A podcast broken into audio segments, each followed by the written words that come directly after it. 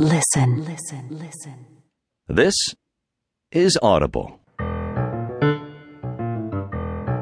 It was the best of times, it was the worst of times. That's what my mother would say when we were children in Ireland. She attained superwoman eyes and superwoman knowledge for exactly five seconds. Hello, and welcome to my new book. Please make yourself at home while you're listening to it. Welcome to the New Yorker's October 3rd. Welcome to this fabulous time with Billy Crystal and Robin Williams.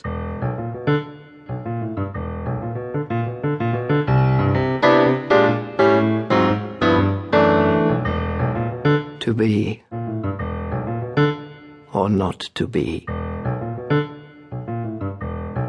That is the question.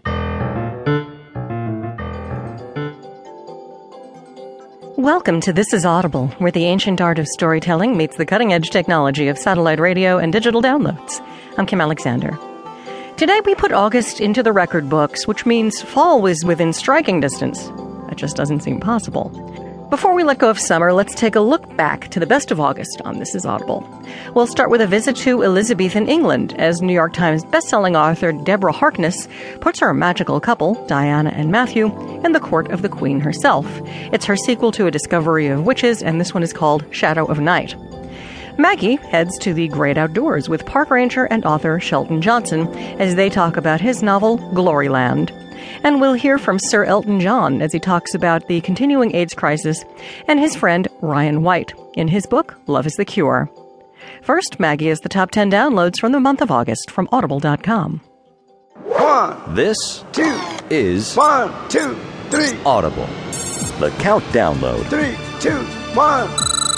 Thanks, Kim. You're listening to This is Audible on SiriusXM Book Radio or via digital download from audible.com. It's time for the countdown of the top 10 titles for the month of August, available for download from audible.com. A widow buys a cozy bed and breakfast that she hopes will help rebuild her life.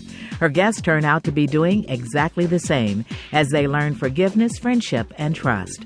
Be uplifted with number 10, The Inn at Rose Harbor by Debbie Macomber. A woman named Heloise appears to be the perfect mother despite the death of her husband, but she's actually living a double life as a suburban hooker. When another mom with the same occupation ends up dead, Heloise begins to rethink her career and life.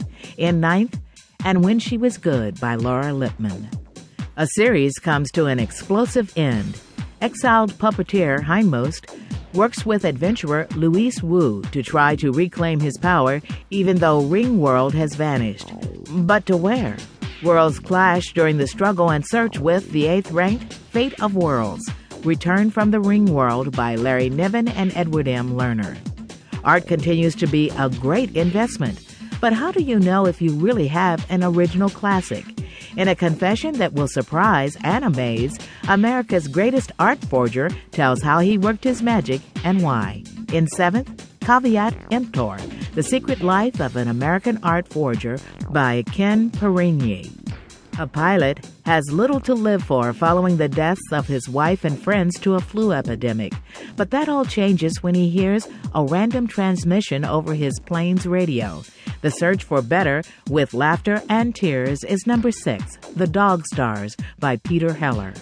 Number five on the countdown for the best of August finds 15 year old B searching for her agoraphobic mother and best friend Bernadette, who has gone missing.